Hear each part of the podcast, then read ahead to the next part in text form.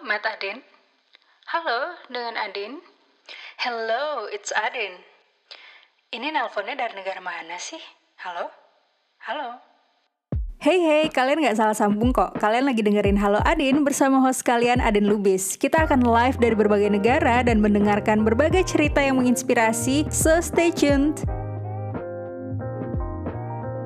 Assalamualaikum warahmatullahi wabarakatuh para pendengar setia podcast Halo Adin di mana pun kalian berada. Seperti biasa kita punya bintang tamu yang spesial. Uh, Temanya masih sama ya Jadi tentang muslimah inspiratif Indonesia Yang melalang buana ke mana-mana. Yang satu ini dia adalah gadis asal Pematang Siantar Yang sekarang sedang melanjutkan master Di Oxford University di Britania Raya Nah, dia ini punya banyak banget prestasi. Salah satunya saat dia lulus dari FISIP UI di tahun 2017, IPK dia adalah yang tertinggi. Dia juga walaupun masih muda sudah sibuk di bidang politik. Saat ini uh, dia menjadi salah satu anggota dari partai yang ada di Indonesia. Sekian banyak partai, dia adalah salah satu uh, politisinya kemudian dia juga punya banyak achievement tapi aku ini sebenarnya belum kenal sih sama orangnya. Aku menemukan dia dari Instagram jadi ada yang nge-tweet uh, bilang kalau anak OB mendapatkan scholarship di Oxford. Jadi untuk mengenal dia lebih lanjut, mari kita kulik bersama tentang cerita di balik perempuan ini. Kalau gitu langsung aja kita sambut Dara Adinda Kesuma Nasution. Halo Dara, Assalamualaikum. Hai Kak Adin, Waalaikumsalam. Apa kabar Kak Adin? Alhamdulillah sehat. Dara gimana kabarnya di sana? Sehat-sehat, masih self isolation hari ke-13 ini karena kan setiap yang datang dari Indonesia tuh masuk ke UK harus isolasi mandiri dulu du hmm, dua minggu gitu. Oh, I see. Oke, okay, kita langsung aja ngomongin soal scholarship. Gimana caranya Dara tuh bisa dapet uh, scholarship untuk kuliah di Oxford karena teman-teman yang lagi dengerin pasti penasaran banget. Iya, jadi aku kan berangkat ke Oxford itu pakai beasiswa uh, Oxford Jardine Scholarship ya. Jadi itu tuh uh, kerjasama antara kampusku Oxford dengan uh, foundation namanya Jardine Foundation yang grupnya Astra, induknya Astra tuh dia di Hong Kong. Ya udah, uh, awalnya sih aku nggak tahu soal uh, beasiswa ini gitu. Jadi aku udah daftar di Oxford, habis keterima, baru mereka yang ngubungin aku si kampusnya ini kayak ngerekomendasiin kamu mau nggak uh, daftar Jardine gitu karena kayaknya kamu tuh eligible deh atau kayak memenuhi syarat syarat gitu. Jadi ya udah akhirnya aku daftar ke Jardin atas rekomendasi dari Oxford. Terus uh, ya udah ngikutin prosesnya nulis esai terus wawancara terus ya udah keterima gitu. Karena kan itu juga alasan aku milih Oxford karena aku juga keterima di dua yang lain kan di Cambridge dan LSE gitu cuman pada waktu itu Oxford udah lebih dulu lebih gercep aja gitu nawarin beasiswa dan segala macam akhirnya ya udah aku ke Oxford itu sih. Selain emang karena pengen juga pengen. Kalau nggak pengen nggak mungkin daftar ketiga tiganya gitu. Terus cara mereka nemuin Dara gimana? Apakah Dara uh, punya koneksi atau anggota dari organisasi di Astra? Enggak enggak, enggak. jadi uh, mereka itu beneran kalau si uh, Jardine Foundation itu kan dia pokoknya syaratnya adalah uh, mencari mahasiswa dari negara yang memang dia punya uh, bisnis signifikan di sana dan Indonesia itu salah satunya gitu. Southeast Asia lah kan Asia Tenggara uh, di Filipina di Singapura juga. Nah dia cari sebenarnya anak-anak uh, Oxford Cambridge uh, yang dari negara tersebut dan dia ngelihat anak-anak ini punya kontribusi sosial dan punya potensi jadi future leaders nggak di masa depan? Itu sebenarnya. Dan uh, saringannya kan kita tuh masuk ke universitas itu nulis personal statement kita kasih CV kita kasih transkrip sama uh, juga bikin karya tulis kemarin waktu di Oxford. Jadi ya mungkin dari situ uh, kampusnya yang nyeleksi untuk rekomendasiin kasih nama ke Jardin gitu. Oh jadi Dara berarti uh, awalnya mendaftar dulu ke Oxford setelah diterima terus kampusnya merekomendasikan ke Jardin kalau uh, Dara bisa mendapatkan scholarship dan sampai akhirnya ya sekarang ini bisa lanjut gitu kan. Supaya menyederhanakan aja sih karena kan yang mendengarkan di rumah mungkin nggak tahu semua uh, tahapannya gitu kan. Ya karena emang banyak sih pathway-nya atau jalannya dapat scholarship. Ada Bener. yang dapat scholarship duluan baru daftar ke univ gitu ya. Nah kalau aku tuh justru dapat sekolahnya dulu baru sekolahnya yang merekomendasikan ke uh, scholarshipnya dan teman-teman juga harus tahu sebenarnya di kampus-kampus itu banyak sekali uh, beasiswa-beasiswa yang kadang orang nggak tahu gitu loh Kak Adin. Kita kan di Indonesia mungkin taunya cuman LPDP, Chevening gitu ya atau Australian Award kalau mau ke Australia gitu atau Stunet kalau mau ke Belanda. Cuman sebenarnya di dalam universitas sendiri itu itu banyak sekali foundation foundation swasta biasanya yang juga uh, offer beasiswa menawarkan beasiswa gitu. Jadi teman-teman juga harus apa ya seri proaktif aja nanya-nanya ke kampusnya gitu. Soal beasiswa-beasiswa yang mungkin nggak pernah dengar sebelumnya tapi ternyata ada dan generous juga gitu. Benar-benar aku juga punya teman yang S2 di Belanda. Jadi dia ditawarin dari pemerintah Belanda untuk dapat uh, beasiswa cuman karena dia diterima LPDP juga akhirnya dia memilih untuk ngambil yang LPDP aja karena beberapa alasan personal dan uh, ya dia mau mengabdi kepada Indonesia gitu. Cuman intinya uh, benar kata Dara kita harus proaktif dalam mencari informasi soal beasiswa ini dan jangan cuman mencari apa yang sudah mainstream iya, aja ya nggak sih?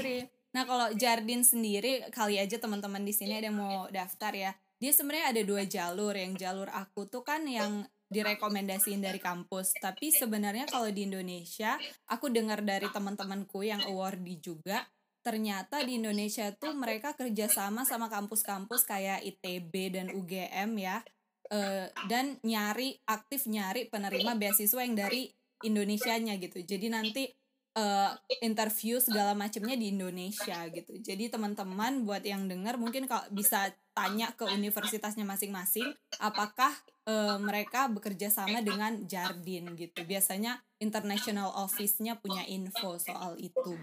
Iya bermanfaat banget ini informasinya apalagi buat orang-orang yang emang lagi nyari beasiswa kan biar makin semangat untuk nyari beasiswanya iya, ya nggak sih? Beasiswa tuh banyak banget sebenarnya soal kita aja yang rajin nyari. Oke, sekarang kita flashback dulu dari Dara SMA.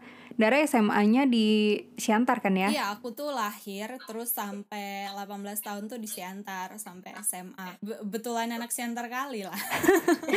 Langsung keluar. Langsung keluar.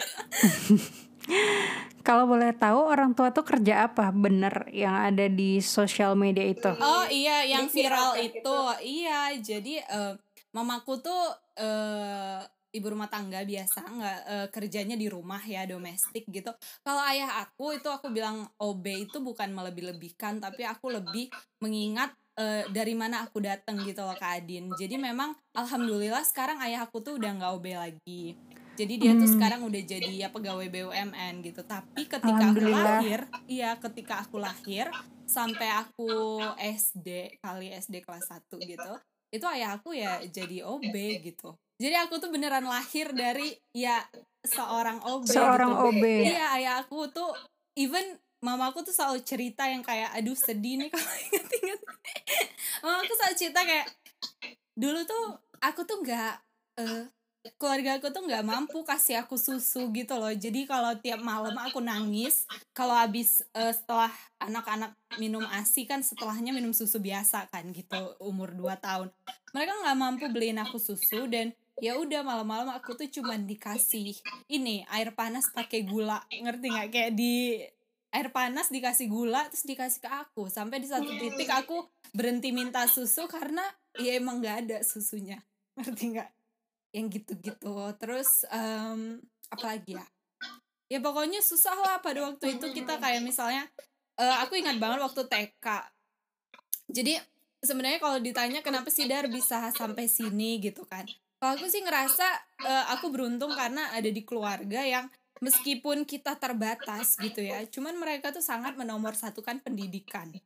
Karena karena aku udah ngelihat sendiri kayak ayahku tuh kan OB tuh. Terus dia tuh ternyata pas lagi OB gitu kerja ada bosnya di satu kantor BUMN yang bilang kamu tuh kalau mau karirnya lebih baik kamu harus kuliah lagi deh. Karena kan zaman itu kayak tahun 90-an itu jarang ada orang yang kuliah kan kak. Kayak kuliah tuh ma masih jadi sesuatu yang akan mengantarkan kamu ke kehidupan yang lebih baik gitu. Jadi ya udah dia nurutin akhirnya dia pagi-pagi OB kerja OB sampai sore terus malamnya dia kuliah di ini USI Universitas Simalungun dan Oh. dan dan Iya, kan- aku tahu. iya tahu kan di Siantar Iya, soalnya aku punya saudara juga di sana. Iya, dia ambil jurusan hukum di situ dan itu juga karena kita pada waktu itu miskin ya kuliahnya ngutang-ngutang gitu sama saudara gitu.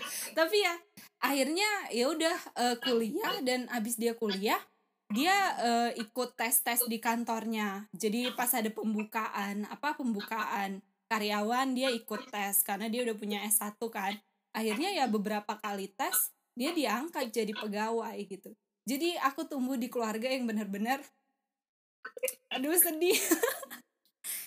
Kita tuh benar-benar Nggak apa-apa, Dara. ini efek karena kangen keluarga juga kali ya. Baru pertama kali sejauh ini ya, Jadi, Dara. aduh.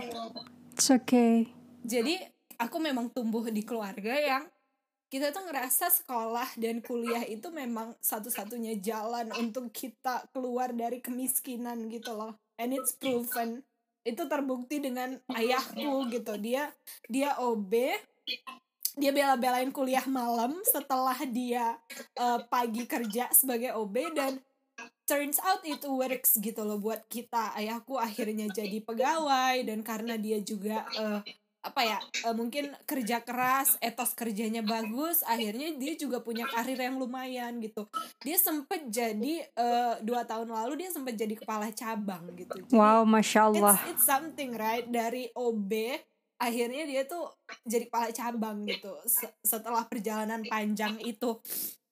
Nah itu yang bikin sebenarnya di keluarga itu sangat mekenin pokoknya kamu harus sekolah pokoknya kamu harus sekolah gitu. Nah dengan pola pikir itu kan dulu masih susah nih belum jadi kayak sekarang flashback lagi.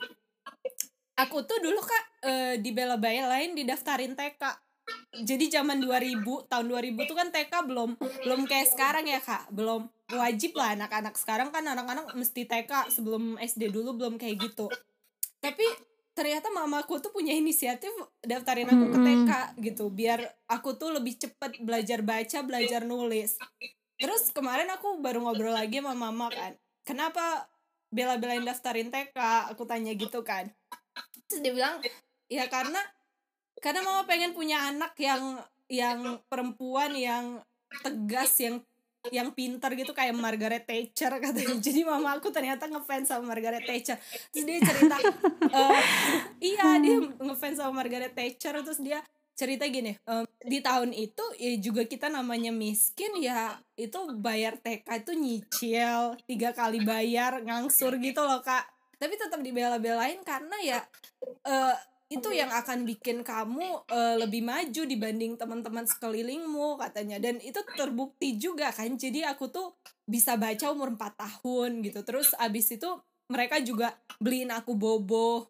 Tahu nggak majalah bobo zaman dulu? Iya, iya langganan juga tahu Eh, tahu. kita kan miskin kenapa dibela-belain kayak gitu? Uangnya dari mana? Terus kata mamaku ya mama harus pintar-pintar ngatur ngatur keuangan. Itu sampai ternyata mamaku tuh tiap hari jemput aku jalan kaki dari rumah itu sekitar 3 kilo berarti pulang balik 6 kilo kita jalan kaki setiap pulang TK itu karena mamaku nggak punya cukup duit untuk bayar angkot ongkos angkot karena uangnya mesti dipakai buat beli bayar cicilan apa cicilan TK, cicilan bobo dan lain-lain gitu. Jadi bayangin kondisinya adalah ya memang kita miskin sampai harus ada pilihan-pilihan yang dibuat gitu loh kak. Jadi nggak bisa free. Oh ya udah kita ke mana-mana eh, bisa naik motor atau naik apa transportasi umum nggak bisa gitu. Kamu pilih antara kamu naik transportasi umum atau anakmu nggak TK atau anakmu nggak punya bacaan kayak gitu jadi aku beneran ngerasa sih gimana ya gimana gimana susahnya jadi orang miskin gitu loh gimana gimana susahnya harus membuat pilihan-pilihan yang oh oke kita harus suffer more gitu. Kita harus panas-panasan jalan tiap hari 6 kilo gitu kan.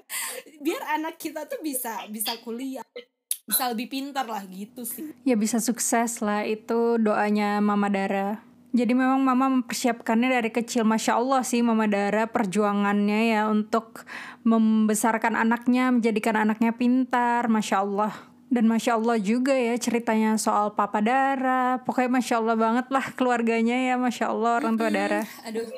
Iyalah pasti papa jadi role model buat Dara banget lah kan. Apalagi papa itu nggak malu gitu memulai uh, di usia yang cukup lama ya apalagi di Indonesia gitu kan. Kita punya standar-standar yang dibuat masyarakat lah harusnya umur sekian sudah seperti apa udah punya anak satu harusnya seperti apa. Sedangkan papa Dara itu baru mulai sekolah saat udah punya anak satu gitu kan.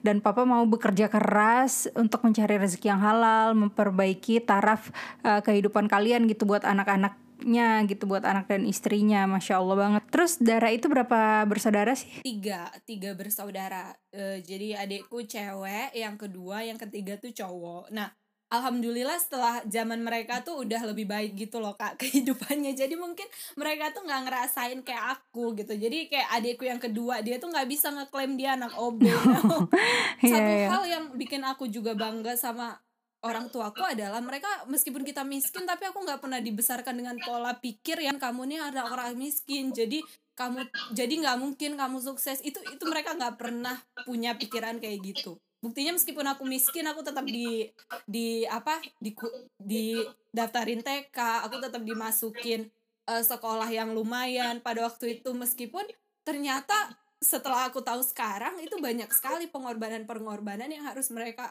mereka lakuin gitu supaya itu terwujud gitu. Dan mereka nggak pernah sama sekali yang kayak kamu tuh jangan minta beli buku macem-macem dong soalnya kita miskin. Itu itu sama sekali nggak pernah ada gitu. Satu hal yang nggak pernah mereka tolak tuh kalau aku minta dibeliin minta beliin buku gitu. Jadi kalau misalnya kita anak perempuan kan suka uh, minta mainan Barbie lah apalah apalah gitu kan. Nah itu itu mereka nggak pernah kasih gitu. Kayak ngapain sih? gitu. Nanti aja kalau lo udah dikasih THR gitu setahun sekali hari raya kan kita punya THR terserah deh abisin buat mainan. Tapi kalau sehari-hari nggak bisa. Masya Allah kalau bagus misalnya aku uh, minta buku itu mereka pasti nggak nggak nolak gitu ya. Kayak ya udah kamu kamu minta buku apa? hmm. gitu. Dan aku ngerasa banget pentingnya baca sampai ya itu. Akhirnya aku kan dari dari SD itu aku ranking satu kan sampai SMP sampai SMA sampai akhirnya ke UI. Iya sih aku sering banget denger cerita dari anak-anak yang dibesarkan sama orang tua yang memprioritaskan membaca, yang membebaskan anaknya membaca, terus melarang bentuk-bentuk mainan gitu atau diminimalisir lah mau dari orang yang kaya, mau dari orang yang kurang mampu gitu ya. Jadi intinya ketika memprioritaskan membaca, orang tua ini secara nggak langsung juga memprioritaskan pendidikan kepada anak-anaknya, ya nggak sih?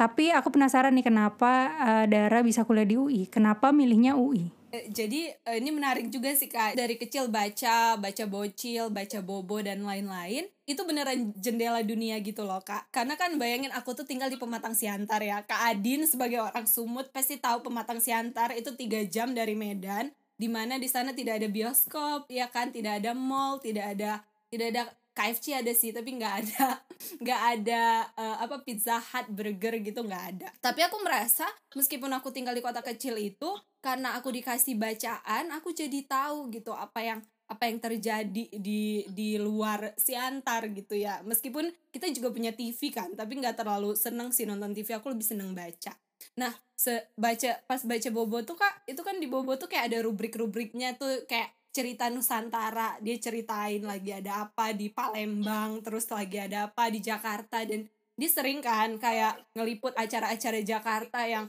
ada operet lah, ada apalah konferensi anak dan aku ngerasa kayak ih seru banget ya hidup di Jakarta ini. Kayaknya ya semuanya ada gitu kayak apa-apa ada dan seru di situ aku punya pikiran kayak oh gue pengen nih uh, kuliah di Jawa gitu. Gue pengen nih kuliah di pengen lah lihat Jakarta gitu. Is ini anak daerah kali ya kan.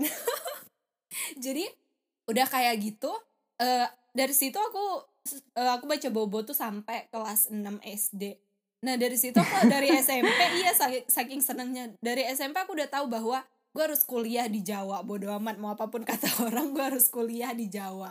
Uh, entah itu UGM UI atau Unpad apa pun itu.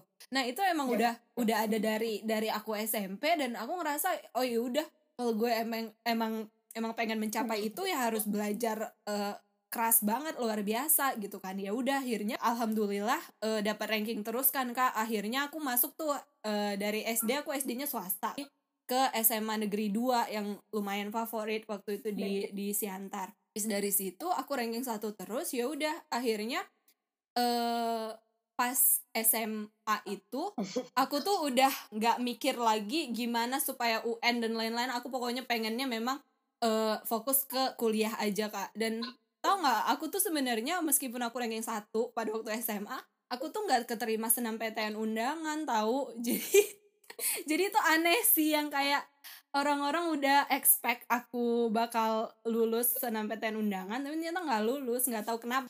Ya udahlah kalau ngedown ngedown kita nggak belajar buat apa? Ya udah akhirnya meski ngedown belajar juga karena aku sadar pada waktu itu masih ada peluang lain gitu ya. Masih bisa masuk dari apa? Senam PT eh, SBM PTN dulu ya SBM PTN tulis sama simak kan. Akhirnya ya udah aku juga mikir em kayaknya aku tapi aku evaluasi diri kak. Kayak setelah aku lihat uh, raport aku kayaknya memang aku tuh lebih kuat justru di pelajaran-pelajaran yang kayak sosial gitu loh. Yang kayak bahasa bahasa Inggris aku bagus bahasa Indonesia bagus terus juga uh, pelajaran-pelajaran yang netral lah. Terus aku ngerasa oh kenapa nggak memperluas peluang dengan coba IPC aja ya nggak kan oh berarti dari IPA ya waktu SMA jurusan IPA pada waktu itu. Terus ambil apa IPC uh, eh, karena ngerasa kayak oh gue IPA terus ranking satu tapi kok nggak keterima nih di senam PTN undangan? Kayaknya jangan-jangan ada yang salah nih sama sama nilai rapotnya. Setelah dilihat memang iya yang bikin ranking satu selama ini ya justru pelajaran-pelajaran yang nggak IPA-IPA banget gitu. Nah setelah itu aku aku merasa bahwa oh ya udah kita coba aja IPC gitu. Toh peluangnya jadi lebih besar kan? Ya udah aku dalam waktu berapa tuh? Dua bulan aku belajar tuh uh, sosiologi sejarah apalagi sih ekonomi gitu-gitu kan.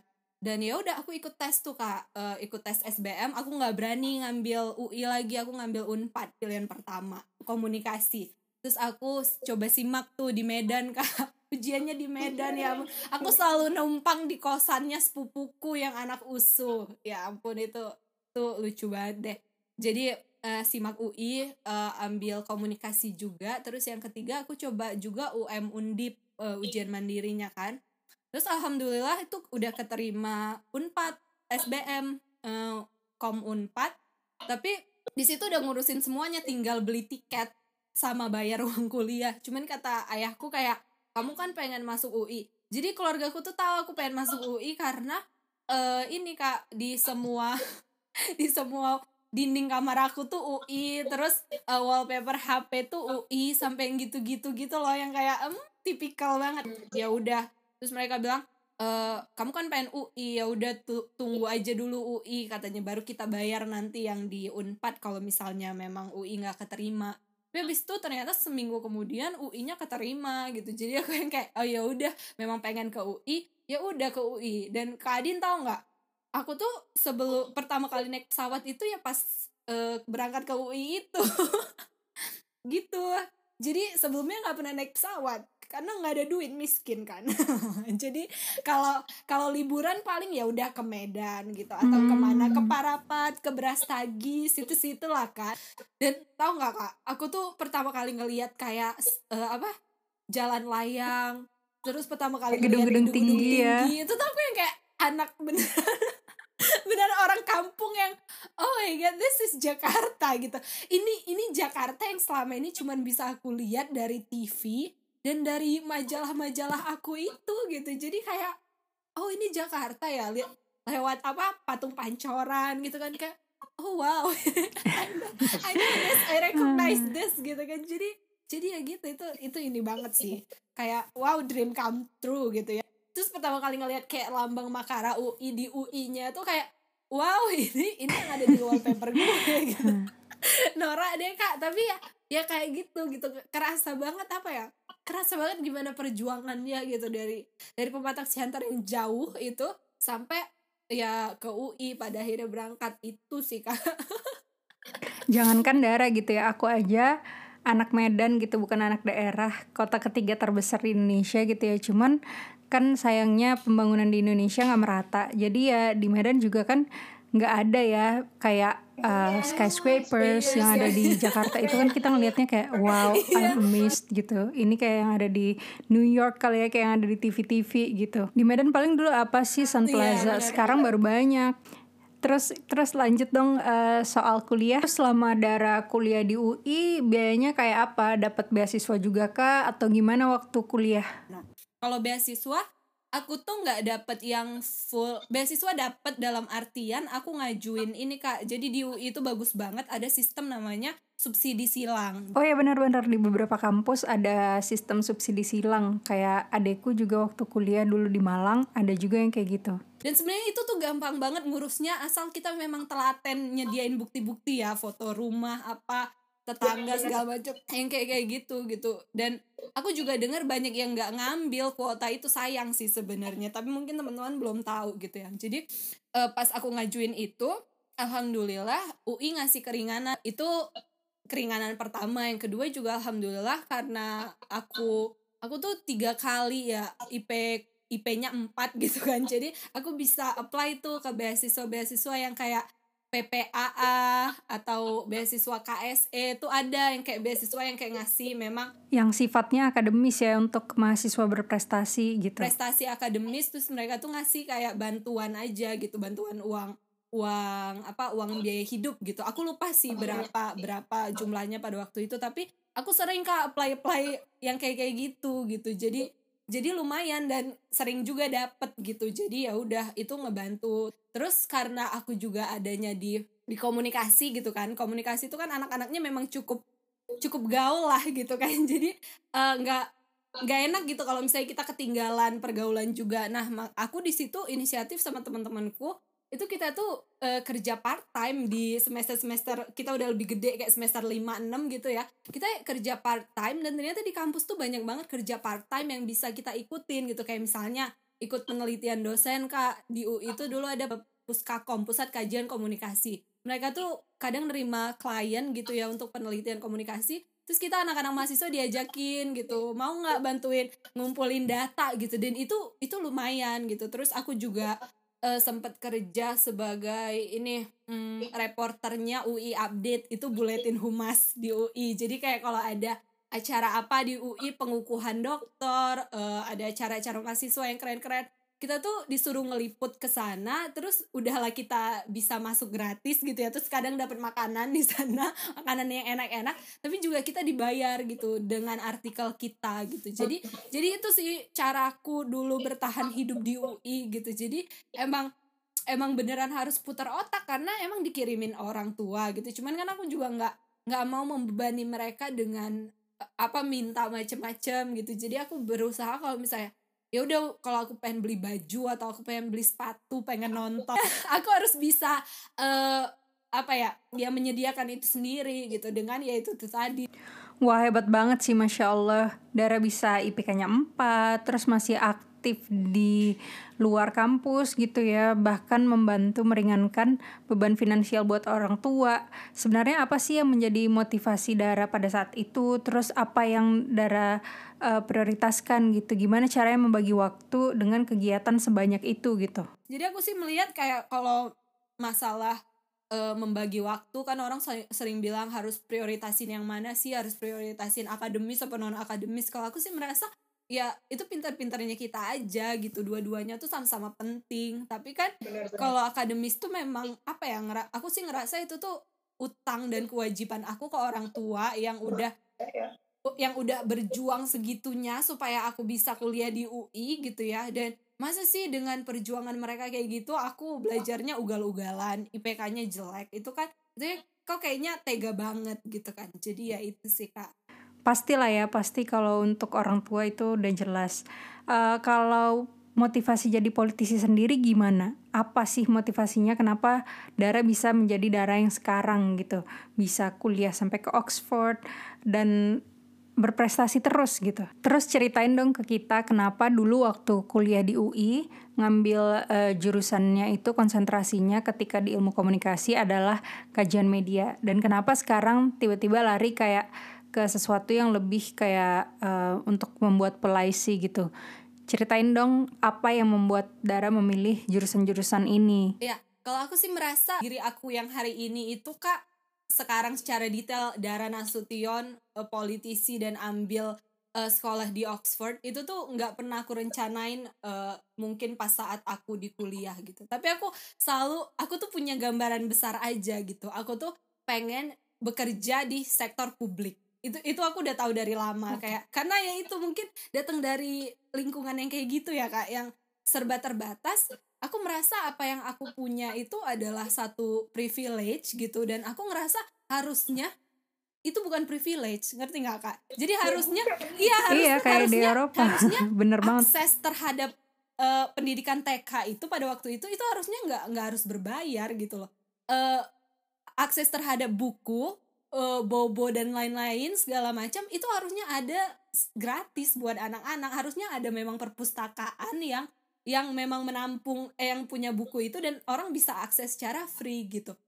Harusnya pendidikan kita juga bukan uh, pendidikan yang bagusnya itu cuma di sekolah favorit gitu loh. Bukan bukan anak pintar yang bisa masuk sekolah favorit yang akhirnya bisa dapat pendidikan yang aku dapetin, tapi mestinya semua uh, pendidikan kita, semua sekolah di Indonesia ini harusnya ya ya ya levelnya sama mau favorit atau enggak. Harusnya enggak cuman UI gitu loh yang punya nama besar yang punya mutu kayak gitu harusnya bukan UI doang gitu loh. Jadi aku benar-benar merasa di hidupku tuh uh, apa ya tracknya itu aku antara laki dan juga kerja keras gitu ya beruntung dan kerja keras aku memang bisa ditempatkan di tempat-tempat yang akhirnya nganterin aku buat uh, jadi di mana aku sekarang. Tapi aku merasa harusnya itu tuh akses itu dibuka selebar-lebarnya. Di situ aku ngerasa bahwa cara memperjuangkan pembukaan akses itu selebar-lebarnya ya dengan aku masuk ke sektor publik gitu. Entah jadi apa pun itu dulu belum kebayang apakah jadi politisinya atau jadi penelitinya mungkin bantuin uh, orang yang terjun langsung gitu jadi staf ahli atau apa pun itu. Tapi aku selalu ngerasa kayak kayaknya seru deh kalau bisa kerja di sektor publik. Dan alhamdulillah aku juga ngambil kajian media itu karena ya memang uh, suka dunia akademis gitu kak. Jadi pengen uh, kerja di sektor publik tapi juga seneng dunia akademis gitu. Jadi ya udah ngambilnya uh, si si kajian media. Nah abis aku lulus ternyata aku tuh abis lulus aku tuh nggak nggak nggak pernah daftar kerja kak jadi aku di diajakin kerja balik lagi ya uh, sama dosen aku salah satu dosen aku bang Ade Armando dia tuh ternyata uh, juga peneliti ya di lembaga konsultan politik. Di sini ada poin juga kak penting banget jaga hubungan baik dengan dosen karena kita nggak tahu jangan-jangan mereka yang bukain pintu rezeki kita gitu. Jadi aku akhirnya ditawarin kerja sama bang Ade kayak kamu mau nggak bantuin saya uh, bikin apa bantuin partai politik untuk uh, ngerjain uh, kampanye mereka untuk 2019 pemilu gitu. Waktu itu itu 2017 akhir. Terus aku mikir di situ ih seru ya gitu ya. Karena cocok banget nih dengan apa yang aku inginin gitu. Aku kan ingin berkiprah di sektor publik gitu kan. Tapi juga ada risetnya. Terus aku kayak oh oke okay, ini menarik nih gitu. Akhirnya aku mengiyakan uh, mengiyakan tawaran itu dan jadilah aku peneliti gitu di Saiful Mujani Research and Consulting itu bantuin pada waktu itu ya bantuinnya PSI partai aku yang sekarang gitu.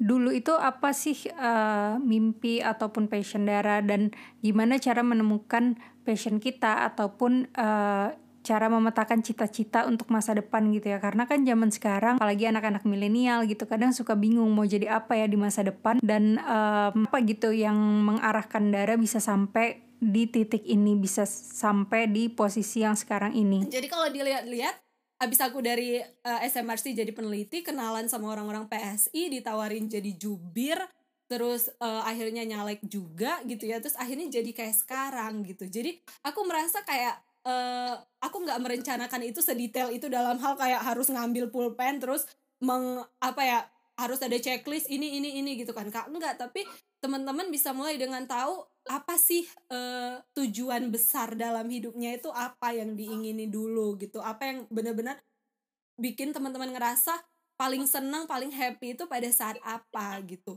Nah mulai dari situ itu kan tujuan besar. Aku tuh ngerasa hidup nih kayak kita lagi berenang gitu loh kak. Berenang ngalir ada tujuannya.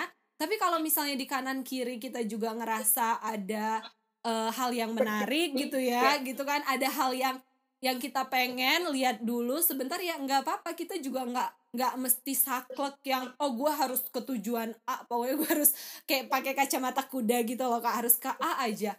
Enggak gitu. Kalau di di tengah jalan kamu ngelihat sesuatu yang menarik nggak apa-apa. Mampir dulu explore dulu. Nanti uh, lanjut lagi berenangnya ke tujuan besar kamu gitu. Bener-bener kita harus fleksibel dan setuju banget sih sama Dara yang Dara bilang luck sama kerja keras itu. Karena kan Allah juga bilang gitu dalam firmannya kalau Allah nggak akan mengubah nasib suatu kaum kalau kita tidak berusaha untuk mengubahnya gitu kan. Jadi emang penting banget juga sih kayak uh, akses dari pemerintah gitu yang mementingkan pendidikan. Kayak misalnya di Eropa aku kan udah berapa tahun tinggal di sini. Jadi public schools itu semuanya gratis. Semua orang mendapatkan akses dan hak yang sama ke pendidikan gitu. Dari sejak dini ya dari uh, playgroup kalau di sini. Terus perpustakaan juga bertebaran di mana-mana di setiap neighborhood itu pasti ada. Kalau di Indonesia kita harus bayar bobo oke okay lah, tapi yang lain-lain setidaknya harus gratis gitu. Jangan semua-semua harus melalui modal kita sendiri gitu kan. Jadi emang penting banget sih pendidikan. Nah kalau sekarang uh, Dara lagi fokus di kuliah sekarang ini kan di master tapi juga di dunia politik apakah ada ketertarikan di bidang pendidikan juga? Misalnya pengen jadi profesor atau anything? Ya aku ng ngelihat sih dengan kita uh, fleksibel kayak gitu justru pada akhirnya banyak banyak banyak kesempatan yang datang dan banyak kesempatan yang jadinya kita lebih berani ambil. Kalau aku sih sekarang memang aku menikmati ya di dunia politik dan ini sih aku ingin selalu jadi intelektual publik gitu. Kalau soal mau jadi profesor dan ngajar sebenarnya beberapa dosenku juga ada yang kayak kamu nanti balik dong ke kampus gitu. Tapi aku kayaknya lebih setuju untuk nanti jadi dosen yang lebih ke praktisi aja oh, gitu. turun ke lapangan langsung gitu? Iya turun ke lapangan tuh aku hmm. seneng banget kayak hmm. beneran ngeliat. Kayak di PSI kan pas aku jadi uh, koordinator jubir sebelum aku sekolah ini kita beneran yang kayak sering aksi sosial beneran sering apa ya ya inilah eh, rapat-rapat uh, merumuskan kebijakan apa yang harus diambil sama fraksi kita gitu di seluruh Indonesia. Kita kan punya DPRD dan itu menurutku seru banget gitu. Kita bisa brainstorming harusnya uh, kebijakan pendidikan kayak apa jadi kayak udah udah terlanjur kejebur basah dan pada akhirnya jadi suka gitu dengan jadi, apa jadi ya suka di dunia politik malah iya, jadinya di ya. politik gitu. Jadi kalaupun nanti uh, balik ke kampus paling ya jadi dosen pengajar untuk komunikasi politik mungkin ya. Karena dulu dosen-dosen aku juga mereka praktisi sebenarnya yang yang yang ngajar itu. Oke balik lagi nih soal sekolah. Kenapa Dara mau lanjut S2 Padahal sekarang udah punya kerjaan dan kayaknya udah settle juga di dunia politik. Apa yang uh, memotivasi Dara untuk lanjut uh, ke jenjang pendidikan yang lebih tinggi?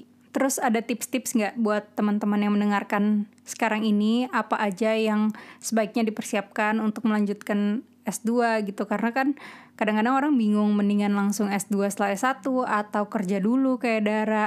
Uh, menurut pandangan Dara sendiri itu baiknya itu seperti apa? Kayaknya kuliah itu emang udah aku rencanain dari aku S1. Aku S1 tuh ngelihat dosen-dosen aku yang pintar tuh kak kayak oh wow kapan ya aku bisa kayak mereka pintar-pintar banget gitu lulusan luar negeri gitu kan dan mereka tuh masih masih muda pengen aja dan kayaknya teman-temanku di kajian media di komunikasi juga banyak tuh yang memang kita pengen lanjut kuliah lagi gitu niat itu udah ada cuman kan akhirnya aku ngambil kerja dulu karena kenapa kerja dulu supaya aku ngerasa dengan kerja kita jadi punya cerita gitu loh kak yang bisa bener, kita bener. kita tulis di personal statement. Soalnya kalau misalnya kita langsung lanjut uh, eh, S2 dari mulai S1 itu kan kayak bingung aja mau nulis apa gitu kontribusi di masyarakat. Dan juga untuk bener sih. untuk beasiswa penting banget. Kayak pemberi beasiswa itu selalu cari orang yang punya kontribusi secara sosial dan ada impactnya gitu kak. Jadi mereka tuh seneng ngelihat orang-orang yang ikut komunitas, orang-orang yang emang founder sesuatu gitu kan. Karena mereka pengennya kan kita ngasih beasiswa buat lo, lo nggak cuman pintar sendirian gitu tapi ada komunitas yang ikut pintar ikut maju dengan uh, dana beasiswa yang kita kasih melalui lo gitu itu sih logiknya pemberi beasiswa itu itu gitu makanya aku memilih untuk kemudian berkiprah dulu kerja dulu bantuin PSI jadi politisi baru akhirnya ya udah uh, apply kuliah gitu. Seru banget sih ini perbincangan aku bareng sama Dara mulai dari uh, gimana Dara bisa kuliah di Oxford mendapatkan scholarship, terus flashback ke masa-masa kecil dia, struggle orang tuanya sampai akhirnya alhamdulillah Dara sekarang bisa sukses. Nah Dara sebelum kita menutup perbincangan kita kali ini uh, share dong motivasi ataupun kata-kata yang bisa membangkitkan semangat teman-teman yang mendengarkan di sini. Mungkin ada yang uh, senasib sama Dara, mungkin lagi duduk di bangku sekolah ataupun yang udah lulus S1 tapi kayak bingung mau ngapain. Share your words please. Aku cuma mau bilang gini sih Kak, aku tuh kan uh, aku aku tuh lahir dari keluarga yang terbatas gitu ya uh, lahirnya gitu tapi uh, yang paling penting menurutku adalah meskipun kamu terbatas secara ekonomi kamu nggak boleh membatasi diri dengan mindset yang justru memenjarakan dirimu sendiri gitu jadi aku ngerasa meskipun aku miskin secara ekonomi keluargaku membesarkan aku dengan mindset yang benar gitu loh kak. Yang kayak kamu harus kamu nggak apa-apa uh, kuliah jauh-jauh kamu harus nyebrang pulau anak perempuan sendiri itu nggak apa-apa. Itu satu contoh kecil iya nggak? Kamu uh, kalau mau sesuatu ya harus fight for that. Itu itu contoh lain gitu. Kamu kalau mau dapet uh, sesuatu yang lebih dari apa yang dikasih orang tua sekarang ya kamu kerja. Jangan ngerepotin orang tua gitu. Itu gitu. Jadi hal-hal kayak gitu yang membuatku bisa sampai sekarang gitu. Jadi aku nggak pernah punya mindset yang oh gue kan anak orang miskin. Karena gue anak orang miskin pasti gue nggak akan bisa belajar bahasa Inggris dengan baik. Karena lihat tuh orang-orang itu kan uh, orang tuanya aja bisa bahasa Inggris. Dia setiap tahun liburan ke luar negeri gitu kan. Karena kalau kita ngelihat orang yang lebih dari kita itu tuh nggak ada habisnya. Di atas langit ada langit ada langit ada langit lagi. Kayak aku sekarang juga di atas aku masih banyak lagi yang lebih keren-keren gitu kan. Jadi aku ngerasa itu sih penting banget. Kalau teman-teman punya kondisi yang terbatas jangan sampai mindset teman-teman jadi ikut membatasi uh, kehidupan teman-teman juga gitu. Karena aku percaya semua itu berawal dari mindset sih kak. Kalau mindset kita benar insya Allah gitu ya insya Allah ya kita ke depannya akan dimudahkan gitu karena kita di kepalanya udah bener gitu. Kalau di di kepalanya kita udah ngerasa paling terzolimi di dunia aduh susah kita untuk maju ya kan kak Adin. Itu sih yang pertama. Yang kedua usahakan untuk selalu menjaga hubungan baik silaturahmi dengan orang lain. Itu penting banget sih yang iya. kayak networking. Dan, iya networking itu penting banget. Aku ngerasa aku bisa sampai sini tuh karena dibantu banyak banget orang ya. Dosen-dosenku bos-bosku mereka yang kayak ya ini pengen ngelihat kita lebih maju gitu ya. Pengen ngelihat kita oh kamu harus lanjut kuliah lagi. Kamu perlu dibantu apa? Esainya mau di feedbackin kamu perlu surat rekomendasi. Kamu perlu apa itu tuh banyak banget yang ngebantuin aku sampai sekarang dan aku nggak bisa sampai sini tuh tanpa bantuan mereka gitu. Jadi penting banget teman-teman sekarang yang lagi kuliah gitu harus jaga hubungan baik sama dosennya. Kalau yang lagi kerja harus jaga hubungan baik sama bosnya gitu. Karena karena kita nggak tahu uh, kapan kita butuh mereka dan kita nggak tahu kapan mereka bisa bantuin kita gitu. Itu sih kak yang paling penting kayaknya antara mindset dan networking. Sisanya ya jangan lupa berdoa berdoa dan terus berusaha. Itu